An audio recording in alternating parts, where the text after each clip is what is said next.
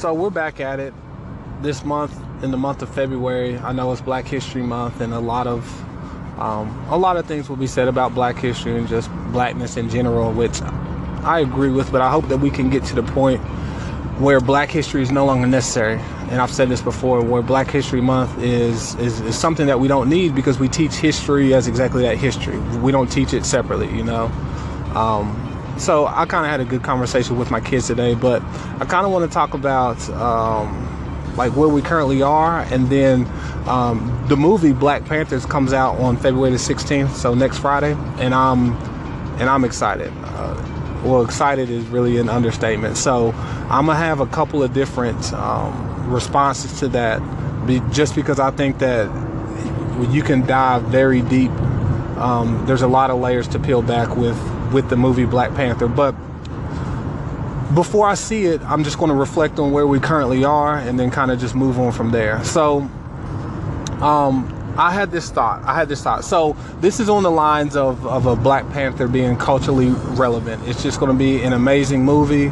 Culturally, we're going to see um, black bodies represented in a way that we haven't seen before, and just how powerful that is. So it's important to understand the opposite of that. So it's important to understand why that is going to have such a cultural impact. So I'm going to take it back to something that I'm familiar with, um, and that's the Confederate flag. And, and you're like, what, what? How does this connect? Just, just, just bear with me. So the the Confederate flag for a lot of Southerners, I'll just be politically correct and it represents Southern heritage or Southern pride to a lot of Southerners, whatever that means, right? Well, we kind of know what that means. And when we say things like Southern pride or, or Southern heritage, you know, those are those are analogies for um, the good old days.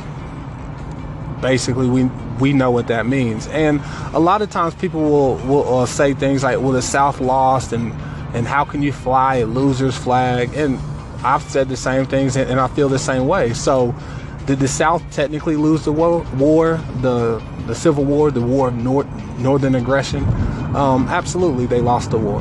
But if you look at it in a in a different aspect, they they really didn't lose.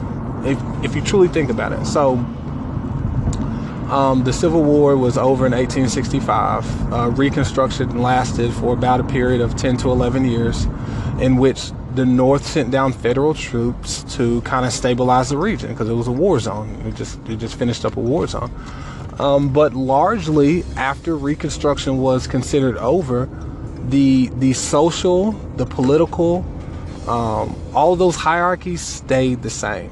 So the political hierarchy of uh, who was a judge, who was um, being able to serve on a jury, who enforced the laws, uh, all of those things hasn't did not change from 1865 to 1895. Now, do you have the advent of a couple examples of, of blackness um, being able to rise out of the depths of slavery? Absolutely. But if you look at the large general population of African Americans left behind after the Civil War, their status in society was relatively the same. So even though it was legally um, permissible to own a slave in 1864, but you fast forward to 1866, and that's not legally permissible. If you look at society and how um, the structure of society, you know, was set up, it it was very similar as far as the caste system. You had your black, you had your black bodies on the bottom.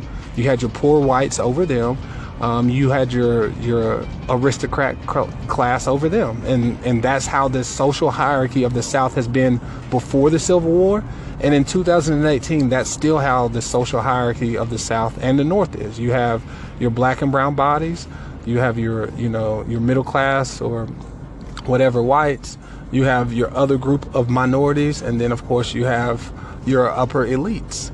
Now, in that, do you have um, successful black people, successful Hispanic, successful Asian people? Absolutely. So it's not a simple, you know, black versus white thing. But once again, if you look at the general population of African Americans, compared to their surrounding counterparts, we still are on the bottom rung of the social hierarchy. Um, so I think it's very important to understand that as much as we feel like the South is the South is won, I mean the South lost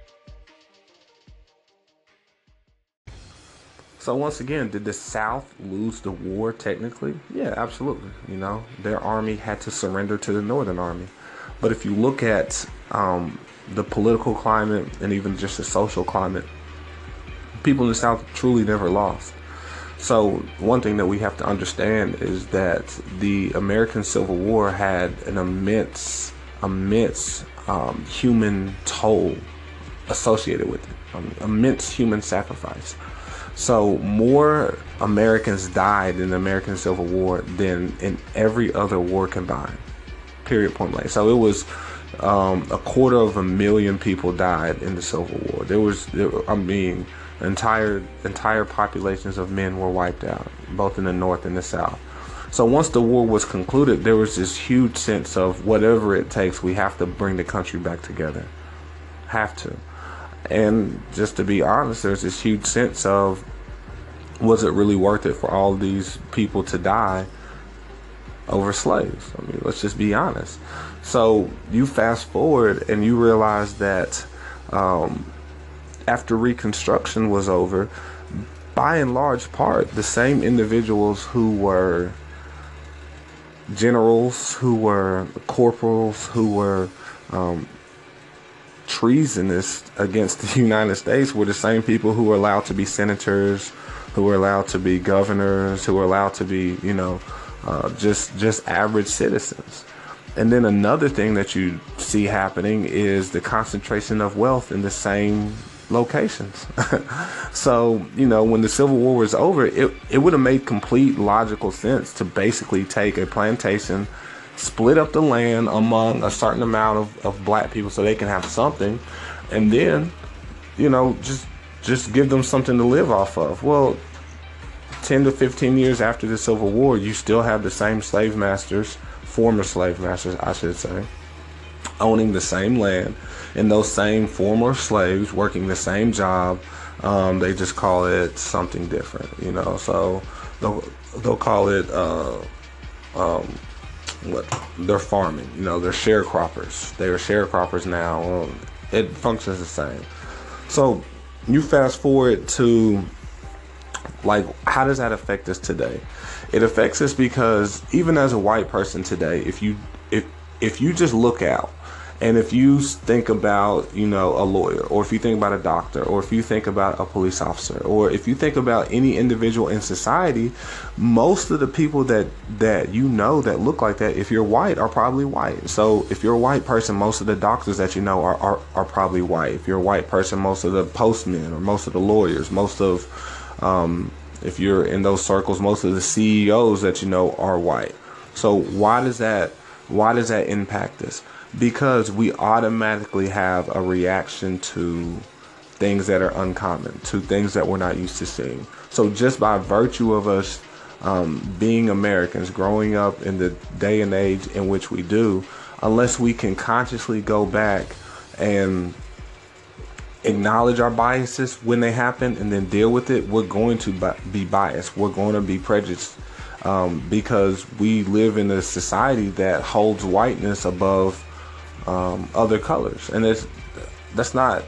I'm not pointing fingers at anybody. I'm just stating a fact, you know. And you can look at history. You can look at the facts of, you know, for the for the same reason that we have to have anytime that you hear the first African American to do this, the first black to do to do that, you sometimes we don't peel back the layers and to have the first means that everyone before that, everyone before that happened to be white. So you either have to believe one or two things that there were no qualified black candidates or maybe there were some qualified black candidates but just through the randomness of life, they never ascended to the ranks of astronaut, or they never ascended to the ranks of Oscar winner, or they never ascended to the ranks of, you know, bobsledder, right? Or you have to acknowledge that um, there are structures in society that systematically disenfranchise people of color, even if they are qualified. And then to acknowledge that in one aspect, you also have to say, well, okay, if there are systematic policies in place to prevent um, certain people from attaining the, you know, So where does that leave us now? How does that tie us into Black Panther? I promise I'm gonna make this connection for you guys. It's because if we look at other amazing works of cinema in which it stars a predominantly black cast or a black character, so you can look at a Denzel Washington, um, the autobiography of Malcolm X, uh, or even the movie that he won an Oscar for, Training Day. Um, you can look at a Sidney Poitier films, his many films. You can look at when Halle Berry won an Oscar, and what did they win the Oscars for? Like, like what type of roles were they in in which the Academy Awards felt compelled to give them the best actor, the best actress award? It's it's still in a reality in which you have white society being dominant, and of course these things aren't spoken. These things aren't um, articulated because they don't have to be because Denzel in Training Day was a was a crooked cop who also robbed drug dealers. Like like that's who he was as a person. So that was easy and it was believable. So why is uh, Black Panther so important? Because it transformed the setting of the story from America. Even even there there are amazing stories that are told within this reality, and there's nothing wrong with that. This is the current reality that we live. So there's nothing wrong with acknowledging for what it is, writing and producing amazing stories with it. But sometimes we need to think outside the box. So the story of Wakanda being the African nation with the most technologically advanced society on the planet. And on top of that, this guy once again, I heard this analogy, and it's the best analogy that I heard so far. They said it's like black James Bond with a spiritual component. So in a James Bond movie, anytime you watch a James Bond movie, I don't care if you can't even understand what they're saying, just by watching it, you want James Bond to win. He is obviously the good guy. He's obviously the force of good. And it doesn't matter what you know the bad guys' names are or things of that nature. At the end of the movie, you want him to be successful. And that's the same way that we will feel about T'Challa being the Black Panther. You're going to want him to be successful, and it has a spiritual component to it that obviously James Bond doesn't.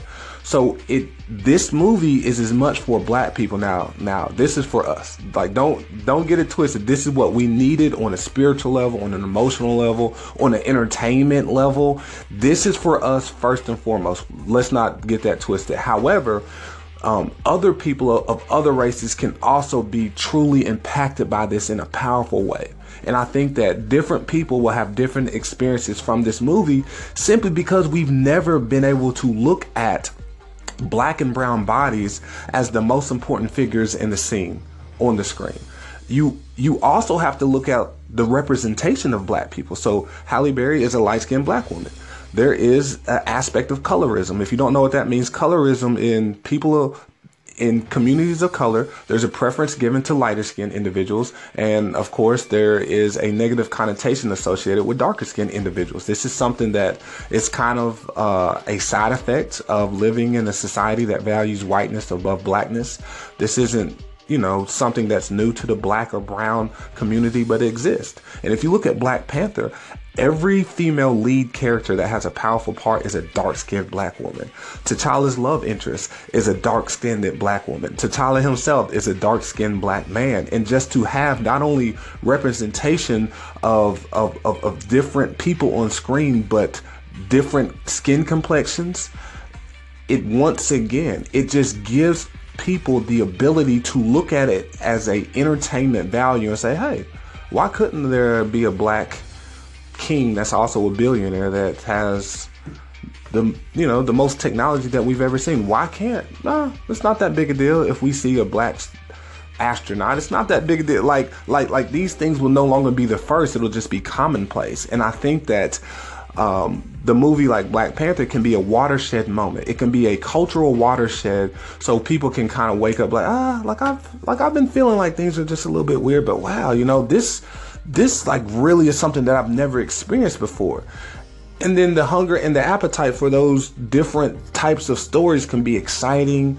and enticing to not only black and brown people but white people as well. So once again i'm excited about black panther. I hope that you learned something from this podcast. I want you to hit me up with your feedback. Let me know if you disagree. I think i messed up on saying that reconstruction lasted 10 to 11 years. Um, but at the end of the day peace and love to all you all